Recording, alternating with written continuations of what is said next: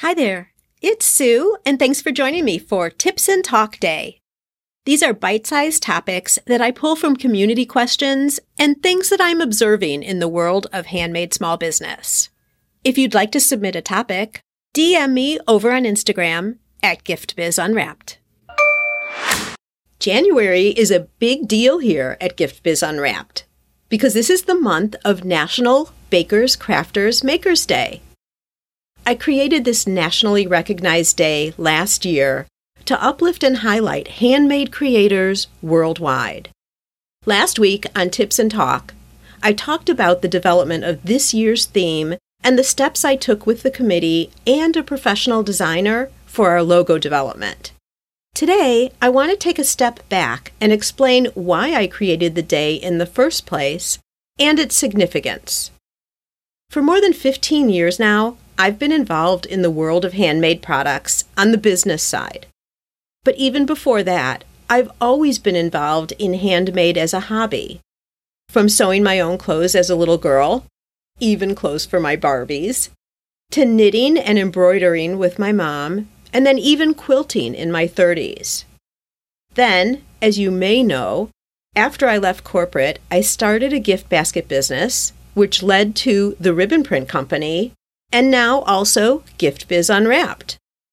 At each and every juncture, I've experienced the art of making and observed others within the handmade industry too. Here's what I've seen. As a hobby, Creating handmade items has a meditative and therapeutic overlay. I know you know what I mean. When you're involved in creation and can just let your mind flow, these are points in creation time that you can let go and reflect or daydream, even while keeping on task with your project. There's also pride attached to learning a new skill that brings your painting, glass bead making, or leather embossing to a whole new level.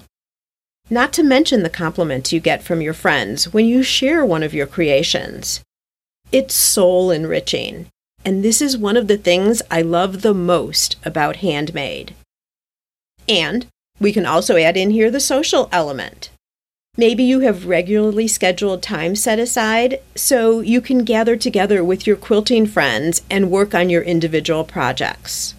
Or you take a pottery or ceramic class just for fun. It's a great way to make new friends and adds so much to the quality of your life overall. Being in the presence of others and sharing a common experience is uplifting. After class coffee dates and even lasting friendships can form from these activities. And then, a portion of handmade creators decide to monetize their craft by starting a small business for supplemental income or to replace a 9 to 5 job. One of the reasons I chose January as the month for our National Day is because it's this group of handmade creators who are the ones right now recovering from the holiday rush. I've been through this myself at Basket Time and witness it every year from within our community and also with my coaching clients. The personal sacrifice made by handmade small business owners to get sales, first of all, and then make and ship out orders in time for gift giving, the sacrifice is significant. I am not exaggerating when I tell you that I know people who put up their Christmas trees right after Halloween, or it's not going to happen. And they don't wrap their gifts either because they simply run out of time some years. Maybe this is even you. National Bakers, Crafters, Makers Day is to thank you for your efforts and support you during this time of rejuvenation. These are the valuable things that handmade brings to us today. Now, let's think back even a little further. Handmade was a necessity when we, as a human race, started to socialize. Let's not go back as far as cavemen, but what about when our ancestors colonized? They depended on each other's skills and specialties for survival. New settlements had a blacksmith, woodworker, and cobbler for the necessities. There was also a baker, a milliner, hatter, even a toy maker. And all these products upgraded the quality of their lives.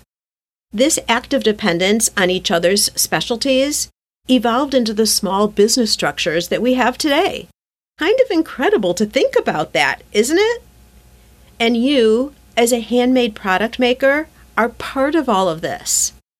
That is why I created National Bakers Crafters Makers Day to celebrate the history of making and to highlight you. Making handmade products comes from the soul. It's an investment of time and energy. The results of what you make are one of a kind and enrich our lives by surrounding us with beauty and individuality. They provide happiness for both the creator, that's you, and your product's recipient. Happiness is something our world needs and continually seeks, which is what led to our theme this year Handmade Heals the World. So, what do I have in store for this month? Well, it's already begun, but if this is the first time you're hearing about it, you are not late to the game. National Bakers Crafters Makers Day is formally recognized in the National Archives as being celebrated on January 21st. But we're doing some fun things right now. To see the full rundown, head over to handmadehealstheworld.com. The link, in case you don't catch it here, will be in the show notes too, of course. I'll be talking specifically about what's happening on January 21st in the next Tips and Talk episode. But right now, here are a few things you can do. First off, download my free gift to you. It's an affirmation poster that you can print and have displayed where you can see it every day. Or add it as a background to your phone for daily reminders of how special you are. You can also share a handmade memory with us and read about memories from others. It's a total feel good experience as you go through others' memories and reflect on the special moments that they conjure up for you. That you can see also at the same link, handmadehealstheworld.com. You can view others' memories and you can submit your own right there. There's also a section for adding your special giving activities that have been prompted by handmade products, whether you have a business or not. Now, that may not make sense, so let me explain a little bit better. In the last six months, have you donated things that you've made to a local shelter? Or do you raise money for a certain cause that's dear to your heart? Maybe you ran a workshop as a fundraiser, or you've designated a certain product's proceeds to go to a specific cause. Let's share that activity with people. That gets more attention to your cause or charity, too. Again, over at handmadehealstheworld.com, you'll see right under point two how you can submit your information here. We call it dollars donated if there's a financial overlay, or gifts of kindness if you've done some type of a charity project and brought it to an orphanage, a senior center, or another local charity. It just takes a couple of seconds to submit your information, and again, we want to publicize the good that you put out into the world. As someone with a passion for handmade, I want you to stand proud behind your creations.